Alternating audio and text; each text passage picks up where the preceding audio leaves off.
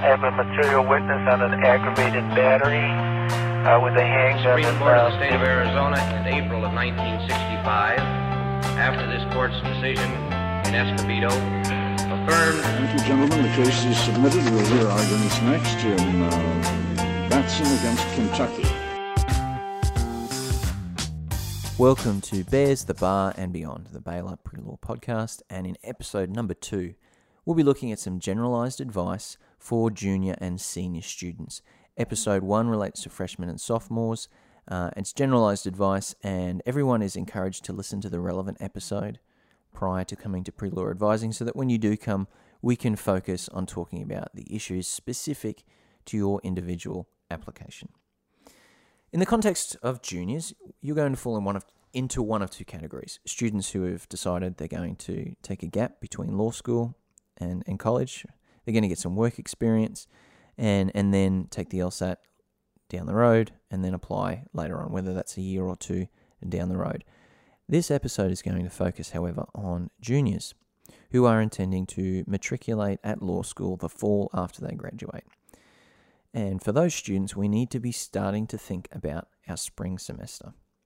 The LSAT itself is going to require of you three to six months of genuine and sustained preparation.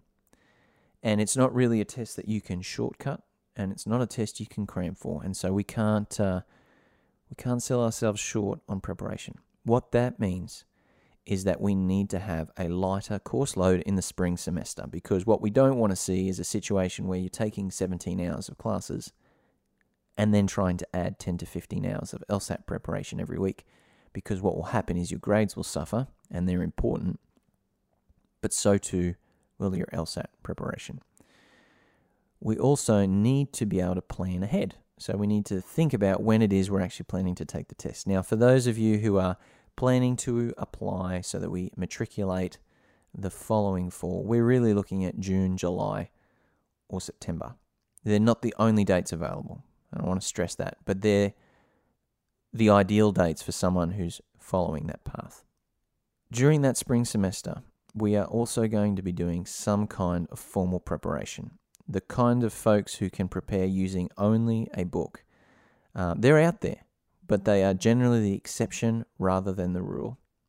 And so I want to encourage students to take their preparation seriously and to consider doing some kind of formal preparation. That doesn't mean you need to go and spend $2,000.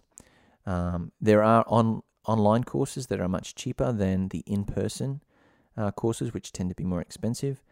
Uh, but there's also the option of doing a preparation with the Khan Academy, who have entered into um, an arrangement with the Law School Admissions Council, and you can do free preparation through the Khan Academy. So that's an option.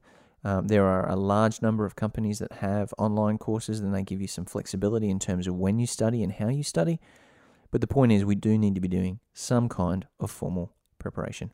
We also want to aim high with a score range of 120 to 180. We ideally want to be aiming for scores of 160 or higher. We also need to build in a buffer in terms of when we finish our preparation and when we take the test. If we fall into the trap of doing a formal preparation course and then taking the LSAT the following week, what will happen is you will get a score that doesn't reflect what you're tru- truly capable of. Now, the LSAT, I think, is, is best thought of like a language. You can learn a language, but you can't do it in two weeks. You've got to give yourself time and you've got to think in a particular way. And the LSAT is, is very analogous to, to that. You've got to finish those courses and then allow yourself time to actually practice the test under time conditions. The courses themselves will help you to do things like identify questions and to answer questions correctly, but then you need to give yourself time to develop the ability to answer the questions correctly and quickly. Remember, each section is going to be 35 minutes, so timing is very important. I say three to six months, but I've also got uh, worked with a number of students who have spent much longer than that, say nine months, sometimes longer. But they do so because they know the ultimate goal is to get the score that opens up admissions opportunities at their schools of choice, but it also opens the door to scholarships. Your LSAT score is going to be the most important factor of your application. It's by no means the only the only thing that law schools will consider, but it is certainly the most important.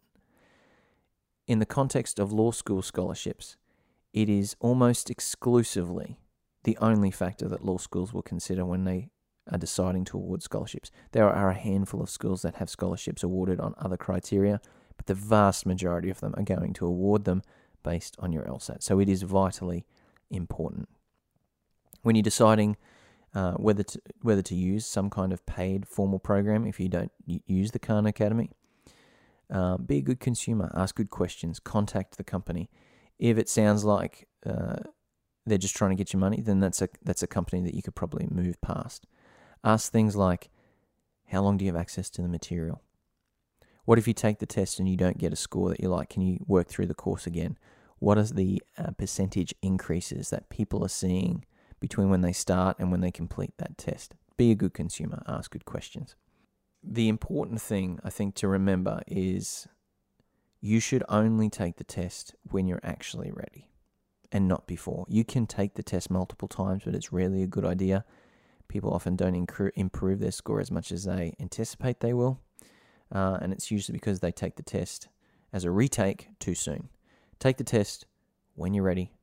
You will know when you're ready when you're consistently scoring at least two to three points above the score you know you need, because it's not uncommon for you to drop a few points on test day. So, taking the test when ready is far more important than you taking the test in July. The LSAT cannot be overstated in terms of its importance.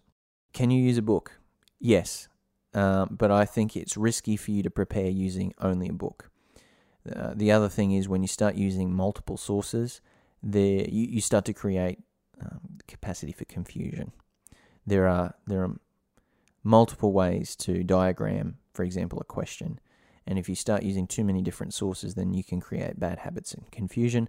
So you can certainly use a book as a, a soft introduction to the LSAT, but I would uh, I would encourage you to to do some kind of formal preparation, whether that's guided through an online course or an in person course.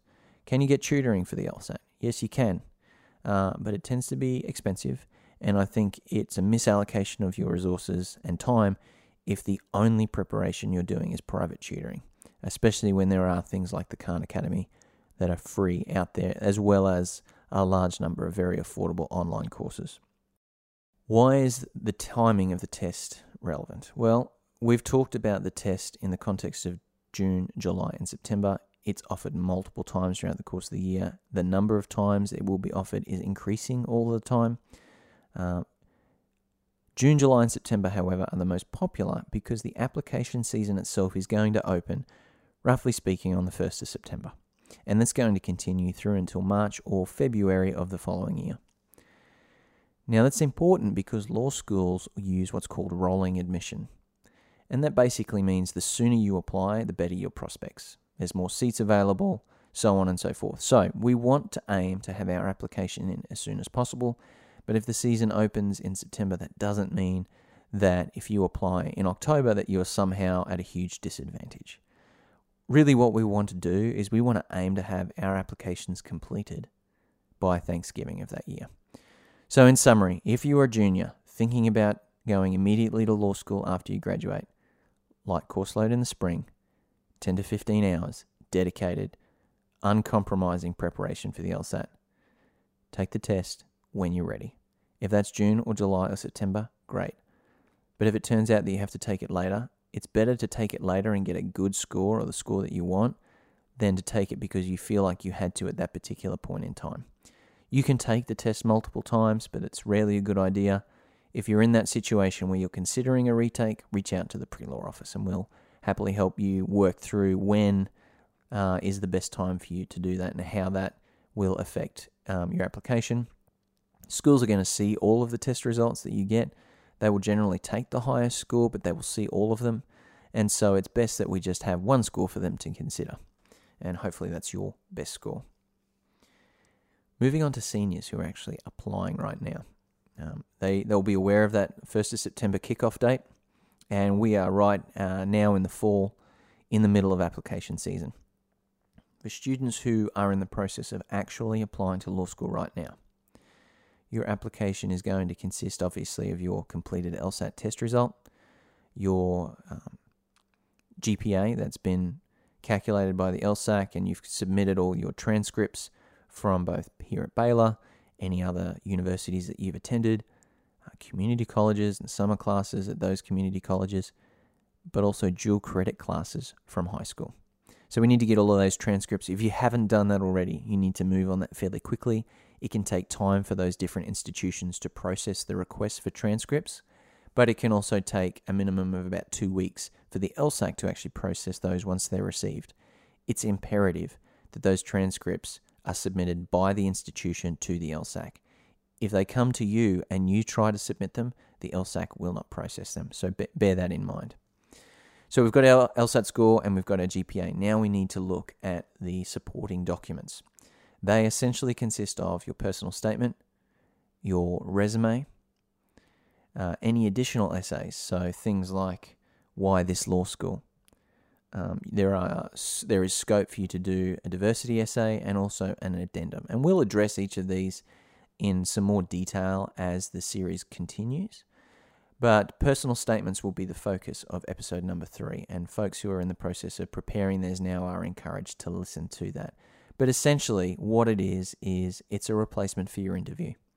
Law schools have too many applications for them to interview in person each and every candidate. So the personal statement is an opportunity for you to show them who you are.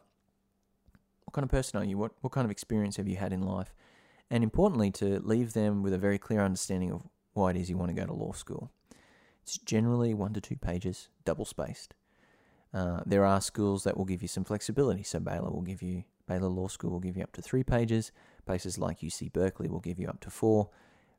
Each school um, is going to have slightly different requirements. It is imperative that you read each school's admission criteria and that you comply with those. But we can happily work on the um, assumption that one to two pages is the norm when that's double spaced, that's not a lot of writing. And so it's really important that we are doing our very best work and that we are explaining to them briefly and clearly who we are and, and why law school's on our target list. Your resume, again, we will look at this in an individual episode, but it's essentially up to two pages.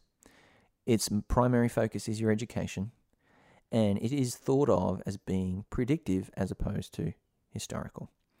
You're not trying to show them all of the things that you have done that show that you have the experience to be a law student. Instead, what we're emphasizing is how what you've done predicts your likelihood of being a successful law student.